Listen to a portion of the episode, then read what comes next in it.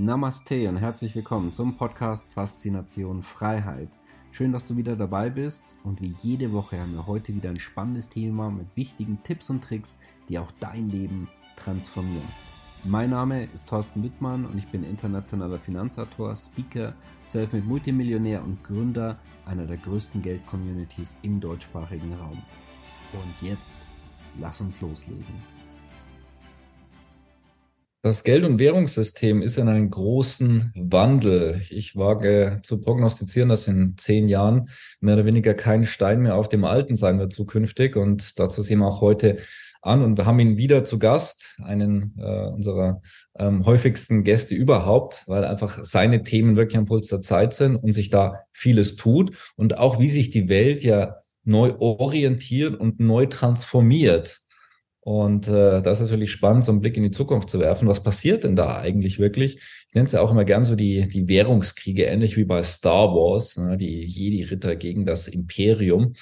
Ja, und von dem her schauen wir uns mal an, was tut sich dort. Wir haben ja schon auch, äh, bevor BRICS in die Mode gekommen ist, mit Jürgen Wechsler auch darauf hingewiesen, der digitale Euro, wir haben schon vor, vor Jahren bereits darüber gesprochen, dass die digitalen Zentralwährungen kommen. Und ja, der feuchte Traum von von jeder Kontrollregierung, weil dann immer alles richtig schön zentralisiert ist bei Menschen, die nicht demokratisch gewählt worden sind. Ja, geht es wirklich in diese Richtung und was tut sich dort alles? Das ist unser heutiges Thema. Von dem her, ja, ich freue mich, dass wir Jürgen Wechsler, der auch aus dem Investmentbanking kommt, der also auch der eine der der größten äh, Banken der Welt und auch im, im Währungsbereich ein Global Player Nummer eins zur damaligen Zeit ähm, ja, groß gemacht hat und, und Geld verdient hat für die Bank und es heute eben für ganz normale Menschen macht. Jürgen, schön, dass du wieder mit dabei bist und ich bin gespannt, was wir heute alles besprechen werden. Ja, herzlichen Dank auch, Thorsten, äh, dass wir heute wieder besprechen können. Über die Entwicklungen eben, wie sich das Geldsystem aufstellt neu und was uns erwartet eben mit unserem persönlichen Geld für die Jahre, was, da, was die Staaten damit vorhaben. Genau. Und ich würde sagen, steigen wir gleich direkt ein. Was sind denn die aktuellen Tendenzen weltweit bei den digitalen Zentralbankwährungen? Was tut sich dort? Also man kann jetzt mit Sicherheit sagen, sie kommen. Wir haben es schon in etlichen Jahren gesagt, wo alle gesagt haben, nee, passiert eh nie, aber das ist jetzt schon ziemlich sicher. Äh, über 90 Prozent der Zentralbanken beschäftigen sich mittlerweile mit der, den digitalen Zentralbankwährungen in unterschiedlichen Stadien. Das heißt also, hier ist ein ganz klarer Plan dahinter. Genauso auch die Bank für den Zahlungsausgleich, die Zentralbank der Zentralbanken pusht das Thema. Die anderen großen Organisationen, Internationaler Währungsfonds, Weltbank, all diese pushen dieses Thema. Also das Ganze wird weiterhin umgesetzt. Und wir haben ja die ersten CBDCs, die auch schon eingeführt wurden. Und äh, da wurden dann auch schon die ersten Erfahrungen von den Ländern gemacht eben damit. Also es ist dann auch schon hier Erfahrungsschatz da. Genauso sind auch sehr viele Projekte, also Pilotprojekte da. Da sind beispielsweise China ist im Prinzip schon weiter als die Länder, äh, die schon den, die CBDC eingeführt haben in ihrem Pilotprojekt. Also die testen wirklich alle kleinen Details, ähm, was da entsprechend gemacht werden kann. Die nutzen es im öffentlichen Straßenverkehr hm, für Geldautomaten schon, dass die Leute sich damit versorgen können. Dann kann man einkaufen mittlerweile damit in äh, zigtausenden Shops ähm, gemacht. Dann, man kann es versenden über WeChat, also das, das WhatsApp sozusagen des äh, Chinas und kann damit schon gezahlt werden. Also die, die machen auch wirklich schon die, ja, wo kann man es überall einsetzen? Die sind sehr, sehr praktisch unterwegs und auch die testen sehr stark, äh, wie ist es denn grenzüberschreitend? Also sagen, es ist nicht nur ähm, ein Inselteil, sondern wie kann es wirklich auch international verwendet werden, als internationale Währung und nicht nur lokal. Und das ist also wirklich spannend. Ja, und das Spannende besonders ist dann noch die, äh, das Konzept von der Bank für internationalen Zahlungsausgleich von der BIT sozusagen, die die Zentralbank der Zentralbanken ist. Die haben das wirkliche Horrorszenario für uns, wenn wir wollen.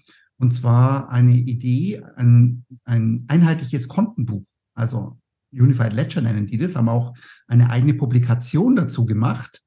Ähm, kann sich jeder runterladen, auch bei denen sind knapp über 30 Seiten. Und äh, dort zeigen die eben auf das Konzept, dass man im Prinzip die ganzen Kontenbücher dann weltweit miteinander verbindet bei der BITS. Also dass sozusagen die Bank für internationalen Zahlungsausgleich den kompletten Einblick weltweit hätte über alle Zahlungen, über alle Transaktionen, die dann stattfinden in diesen Währungen. Genauso auch natürlich äh, dass dann Blockchains integriert werden, äh, um dort aus einer einzigen zentralen Institution einen kompletten Überblick zu haben, also im Prinzip so ein Layer Zero, wenn man will, ähm, für den kompletten Markt. Und das ist eine, wenn man so will, eine richtige Horrorvision für uns als Menschen. Das ist sozusagen, was hier auch als Idee mittlerweile unterwegs ist und die treiben schon voran.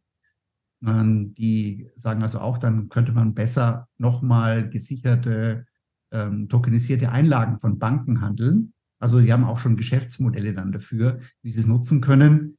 Ähm, natürlich, der Vorwand sind diese Geschäftsmodelle, aber das, der eigentliche ist ja diese Datensammlung, die stattfinden soll. Also die Zukunft heißt im Prinzip, wie werden zukünftig CBDCs platziert werden müssen, damit es möglich ist, dass möglichst viele Menschen das weltweit nutzen. Mhm. Das heißt, mächtige Zentralbanker, die demokratisch nicht ansatzweise irgendwo legitimiert sind, eine unglaubliche Macht haben, alles einsehen können und dann potenziell auch steuern und kontrollieren. Ja, klingt ja interessant.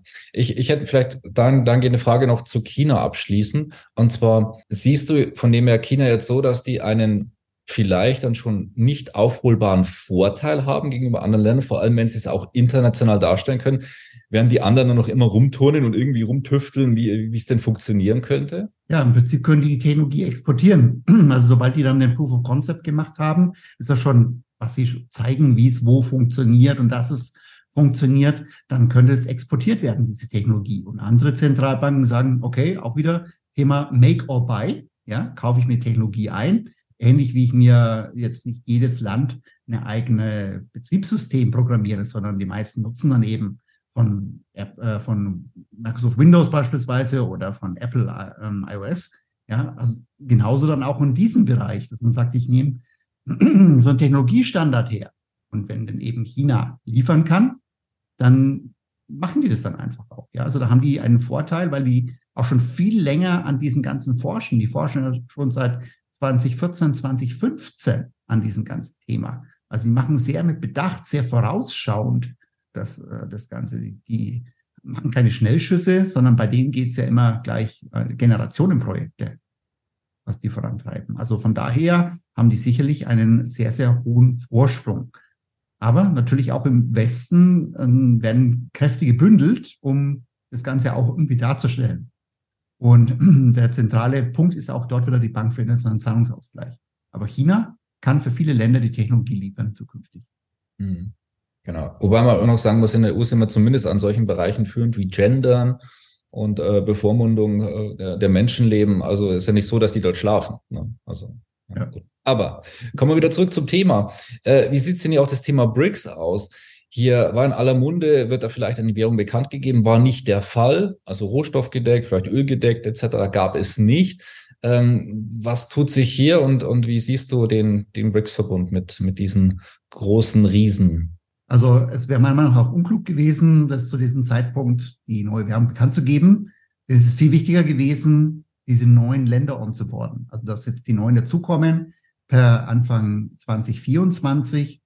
Und äh, wir sehen, das sind sehr starke Ölländer, die mit dazukommen. Das heißt also, wenn wir, wir sprechen weiterhin über eine rohstoffgedeckte Währung. Ich habe nicht verstanden die letzten zwei Monate, warum alle hier wegen goldgedeckter Währung geschrieben, äh, geschrien haben, weil wir haben ja letztes Jahr schon berichtet, dass die eine rohstoffgedeckte Währung machen wollen. Das ist ja schon bekannt, ja. Und Rohstoff ist nicht nur Gold, also, äh, sondern es gibt ja mehrere. Unter anderem ja eben Öl. Und wenn man jetzt mal anschaut, der neue Verbund hat wahrscheinlich circa 80 Prozent der Ölreserven weltweit. Öl ist ein Handelsgut, ein Währungsgut, ja.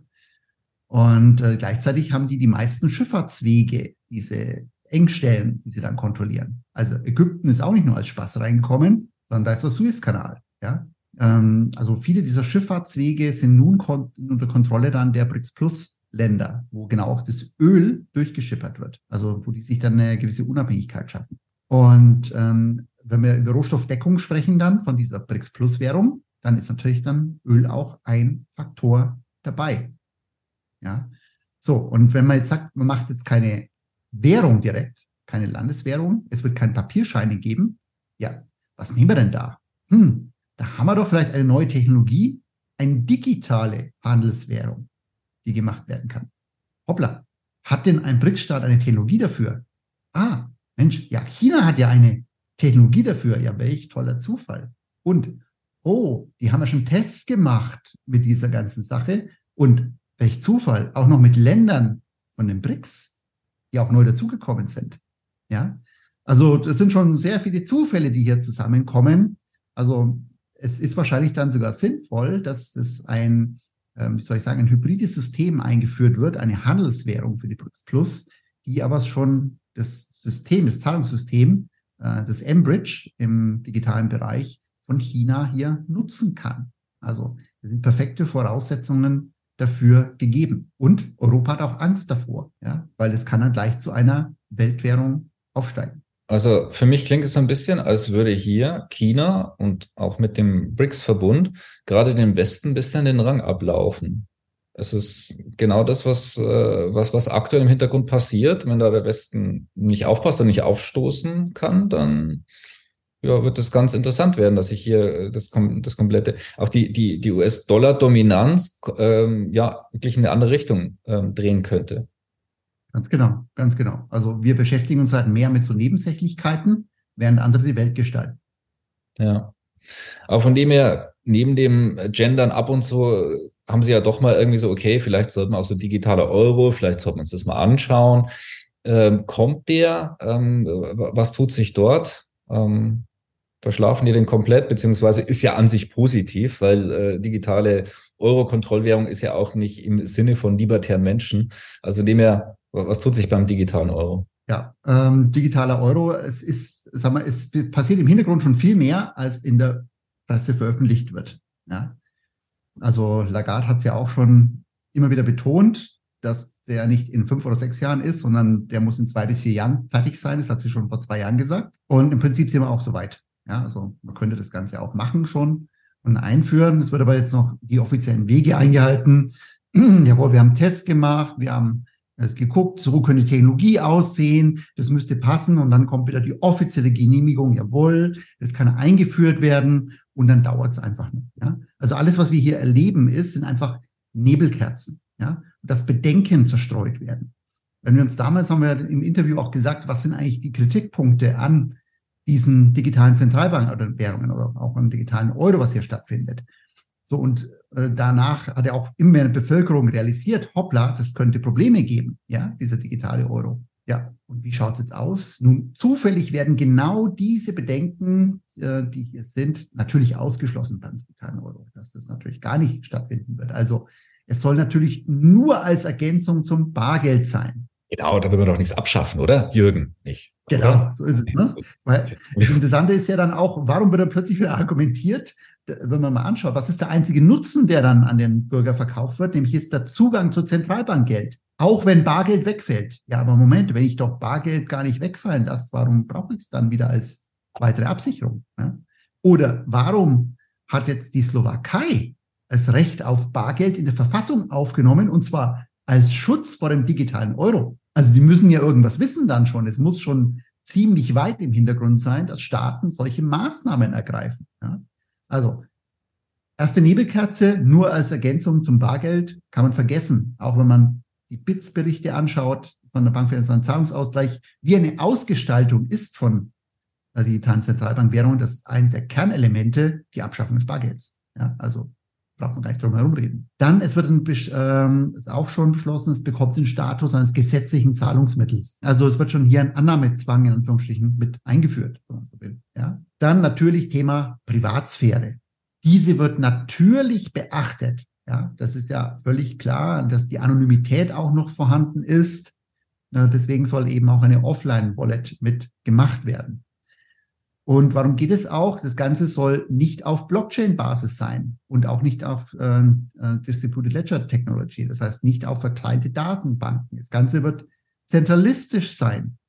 Und deswegen hat man auch erstmal gesagt, natürlich gibt es auch keine Programmierbarkeit. Du brauchst dir keine Gedanken machen, dass wie in China dann deine Währung verfällt nach einem bestimmten Zeitpunkt oder dass du dann an der Theke äh, eben was nicht mehr einkaufen kannst. Ja, brauchst du überhaupt keine Gedanken dazu machen. Das haben wir natürlich nicht vor. Und äh, deswegen wird es auch keine Programmierbarkeit geben. Ja? Dann hat man auch schon gesagt, okay, wir machen das auch erstmal nur für einen kleinen Betrag, wie es ja beim Bargeld ist. Zum Beispiel maximal darfst du dann in deinem Geldbeutel, in deinem digitalen Weltgeldbeutel von dieser neuen Währung 3000 Euro zum Beispiel haben. Da sieht man schon, ah ja, dann bleibt das Bargeld noch erhalten, etc. Ja, dann muss man aber gucken, warum machen die das überhaupt mit dieser Begrenzung? Nun, diese Begrenzung ist zum Schutz der Banken, weil das wäre im Verhältnis zu einer Bankeinlage das bessere Geld für die Bürger. Ja? Die Bürger würden dann natürlich eher von den gefährdeten Banken ihre Einlagen umschichten in das digitale Zentralbankgeld. Dann sagt man, ja, okay, aber 3000 Euro, passiert doch nichts. Naja, die haben auch mal schon ausgerechnet, wenn jeder Bürger 2000 Euro jetzt abheben würde, dann wären die meisten Banken pleite, weil sie Liquidität gar nicht haben. Also diese Begrenzung hat einen anderen Hintergrund, der hier eingeführt wird.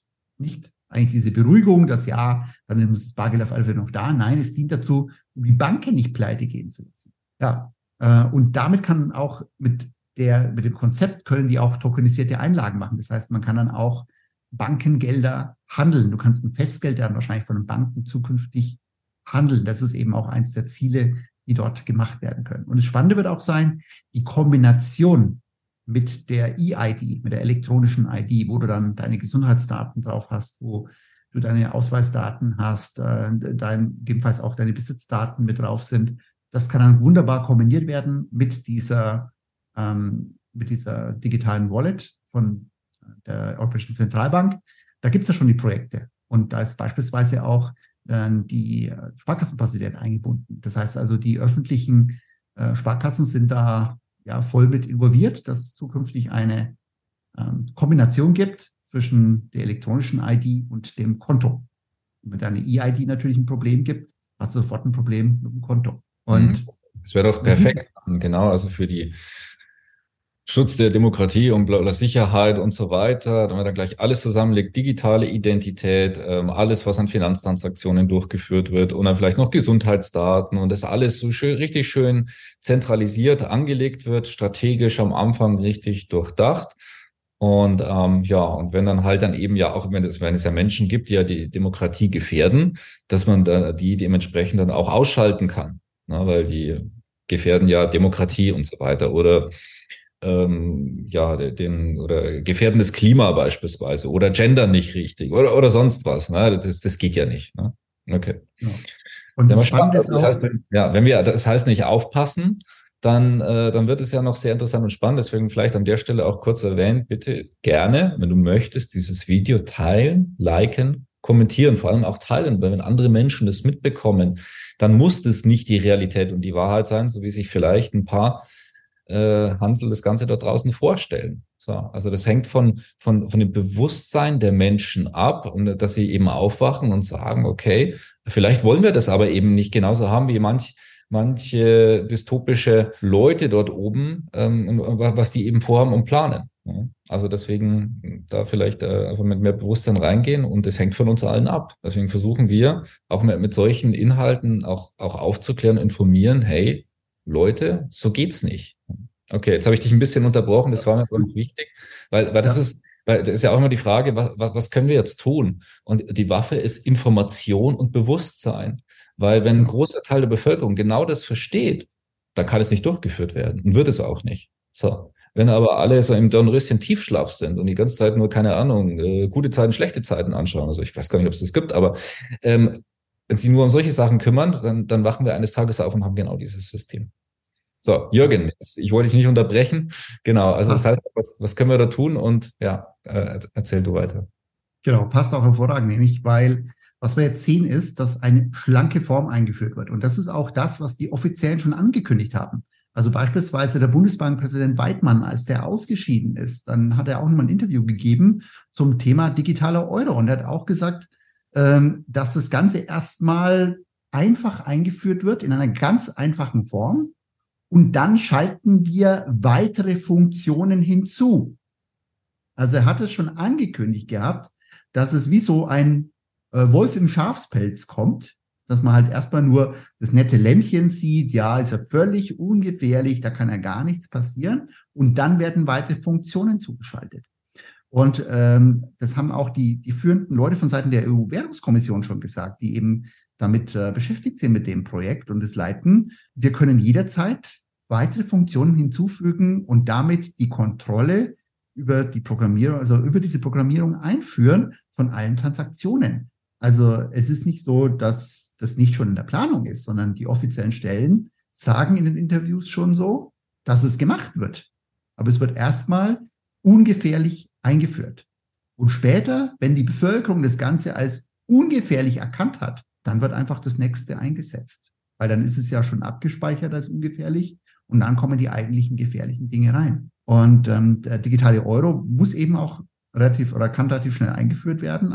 Frau Lagarde hat ja sehr viel Angst davor, dass ähm, China als erstes einführt oder die BRICS, weil dann würde sofort dieses Geld, ist ja digital sofort überall verfügbar. Es wird ja keine Notenbank, äh, keine Noten gedruckt, sondern es ist ja sofort im Internet verfügbar. Das heißt, das Geld würde wahrscheinlich dann in dieses Geld reinströmen und damit den Euro gefährden. Deswegen ähm, äh, wie eine Surrogatwährung als Zweitwährung, wenn man so will. Und äh, davor haben die Angst. Und deswegen muss der digitale Euro eben fertig sein, damit man den jederzeit einführen kann. Kann man es vorstellen, dass sich viele unserer Zuschauer auch die Frage stellen, okay, klingt jetzt erstmal nicht so gut, nicht, nicht generell so lustig. Das heißt, was kann ich jetzt tun? Wir sind heute auch nochmal live. Ich denke, auch dazu werden wir sicherlich nochmal ein paar Worte mit, mit dazugeben. Ähm, auch Link und übrigens unterhalb von dem Video. Das heißt, wir sind nochmal live auch zu, zu diesen Themen. Und was gibt's jetzt für Lösungen? Das heißt, was sollte ich jetzt tun? Also sicherlich ist erstmal, dass man weiterhin äh, das Bargeld noch unterstützt, was man hat. Ähm, schon mal, das ist eine. Ähm, das zweite ist äh, dann trotzdem immer auch Vermögenswerte außerhalb des klassischen ähm, Zentralbanksystems zu haben. Ja, also das ist auch wichtig. Nur Kontoguthaben zu haben als Vermögenswerte auf äh, einer Bank könnte für die Zukunft sehr gefährlich sein. Also man braucht außerhalb des Systems Übertragungsmöglichkeiten von Werte oder gespeicherte Werte in einer Form. Ja, also das ist sicherlich, was jeder für sich schon mal tun kann als äh, Vorbereitung, damit man immer ein Austauschmedium noch hat, das alternativ vorhanden ist zu dem digitalen Zentralbanksystem. Ja. Und äh, das andere ist. Sie können ja nur kontrollieren, was auf Ihrem System drauf ist. Ne? Das heißt, wenn es nicht auf Ihrem System ist, so, boah, ja, ist, ja, ist ja nichts zum Kontrollieren. Ne? Ganz einfach. Und für diejenigen, die sich vorher drum kümmern, bevor es dann irgendwann vielleicht einfach zu spät wird, weil dann die Gitter für das Geld sozusagen hochgefahren sind. Genau, genau. Und es weiter sich eben weiterhin zu informieren. Ähm, denn die Staaten natürlich, ähm, die müssen natürlich auch was, äh, die haben Pläne ja, die haben was vor. Und wir haben jetzt schon mal gesehen, bei den Staaten, wo es eingeführt wurde, gab es fast eine aktive Ignoranz der Menschen von den digitalen Zentralbankwährungen. Also es gab eine fehlende Akzeptanz, weil der fehlende Zusatznutzen da ist. Ja? Das heißt also, ähm, was man jetzt festgestellt hat als, als Staaten, man kann das in der Breite nur mit Zwangsmaßnahmen einführen. Freiwillig werden es die Leute nicht nutzen. Es ist zu billig zu wenig neuer Nutzen vorhanden. Das heißt, immer wenn der Staat was will und die Leute machen es nicht freiwillig, dann gibt es einfach Vorschriften oder Zwangsmaßnahmen. Das ist in der Historie immer so gewesen. Ja? Und das wird auch dann können Sie wieder auch. sein. Also können ja nicht viel, aber das können sie ja wirklich ziemlich gut. Irgendwie einfach irgendwas vorschreiben, so ob das jetzt Sinn ergibt oder nicht, ist ja nicht so wichtig. Ne? Genau. Also man hat beispielsweise in Nigeria mehr festgestellt, wird es kaum genutzt, also hat man die Bargeldnutzung eingeschränkt, dass man es am Konto, äh, am Geldautomaten nicht mehr so viel Geld abheben kann. Hat aber auch nicht wesentlich Besserung gebracht. In China hat man auch schon gemerkt, dass das nicht in der Breite gerne genutzt wird. Obwohl man den Leuten sogar Geld geschenkt hat, haben sie dies nicht richtig genutzt. Ja? Also die Einführung ist auch wichtig, die wird wahrscheinlich plötzlich erfolgen. Man sagt immer, es dauert noch drei bis fünf Jahre, aber die Einführung wird wahrscheinlich plötzlich sein, weil die technischen Voraussetzungen sind gegeben. Und dann wird es einfach zu einer Zwangsnutzung kommen. Ja, der Staat wird beispielsweise das Ganze nur noch, dass Transaktionen mit dem Staat nur über diese digitale Variante gemacht werden können, digitaler Euro beispielsweise. Und wenn du dir jetzt vorstellst, ähm, wie viel ja abhängig sind davon, in, in, in Deutschland hast du ja, glaube ich, Nettozahler an den Staat, die mehr an den Staat Zahlungen machen, als wie sie empfangen, sind, glaube ich, von über 80 Millionen Menschen nur circa 17 Millionen. Das heißt, du hast eigentlich über 65 Millionen Leute, die erpressbar sind. Die sind auf Zahlungen angewiesen des Staates. Das heißt also, der Staat könnte jederzeit sagen, okay, ähm, wenn ihr weitere Transfers von uns haben möchtet, dann bitte richtet euch das Ganze ein und macht mit uns, könnt ihr nur noch über den digitalen Euro die ganzen Dinge abwickeln. Das heißt also, es werden da Zwangsmaßnahmen bei der Einführung kommen. Und möglicherweise könnte Startschuss sein, sobald ähm, China seine Sache live schalten würde, das könnte auch ein Startschuss sein für den digitalen Euro. Mhm. Das heißt, wir sind da vielleicht viel näher dran, als die meisten Menschen auch mal ansatzweise heute glauben. Das heißt, je mehr Menschen Bescheid wissen, von dem her bitte teilen auch mit solchen Informationen, weil ansonsten, ja, wachen wir dann irgendwann eine Welt auf, die wir so eigentlich nicht haben wollten. Von dem her, wir sind heute auch zu diesem Thema nochmal live, auch wie du dich selber aufstellen kannst und auch Systeme außerhalb des herkömmlichen Bankensystems nutzen. Ähm, also von dem her, Krypto und Co., sei gerne dort mit dabei, gehen wir intensiv auch genau auf diese Themen ein. Und für diejenigen, die sich jetzt vorbereiten, kann es, es, ist eine unglaubliche Chancen auch mit verbunden, das an der Stelle vielleicht auch mit erwähnt. Also von dem her, immer zwei Seiten derselben Medaille und äh, wenn, wenn, wenn mehr Menschen Bewusstsein dazu haben, dann, ähm, dann kann man da auch positiv mit hineingehen. Davon bin ich felsenfest überzeugt, aber dafür gibt es schon noch ein bisschen Arbeit. Ja, und wenn, wenn die Arbeit dafür zu aufwendig ist, ein paar Klicks zu machen, um das Ganze weiterzuleiten und zu teilen, hey Leute, dann sage ich einfach nur nicht beschweren. Also die Informationen, sie waren alle da. Ja, lieber Jürgen, herzlichen Dank. Sehr, sehr spannende Informationen und ähm, ja, danke für dein Know-how. Wir sind heute, wie gesagt, wo das Video hier nochmal erscheint, auch nochmal live. Freue mich, wenn, wenn auch du mit dabei bist. Genau, Link unterhalb von dem äh, Video. Und Jürgen, ja, bis heute Abend dann ansonsten, beziehungsweise bis bald. Und wir werden auch weiterhin fleißig berichten, was sich da draußen tut und auch möglichst viele Menschen informieren, damit wir eigentlich mal wirklich wissen, was, was im Hintergrund da passiert. Also, Schlusswort, auch immer gerne, wenn du noch ein, zwei Sätze sagen willst, dann gerne jetzt und ähm, sag, wie, wie gesagt, vielen lieben Dank.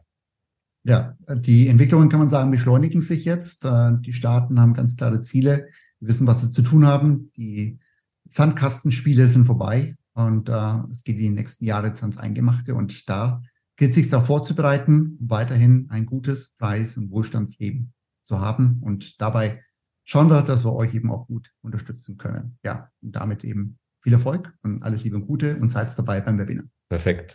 Bis bald. Schön, dass du wieder dabei warst. Wenn dir der Podcast gefällt, erzähle gerne dein Umfeld davon so dass auch dieses von den Inhalten profitieren kann. Und falls du es nicht schon gemacht hast, abonniere den Kanal, damit du künftig keine Folge verpasst und vor allen anderen informiert bist. Gerne kannst du uns auch einen Kommentar und eine positive Bewertung bei Apple Podcast dalassen. Bis zum nächsten Mal, dein Thorsten Wittmann.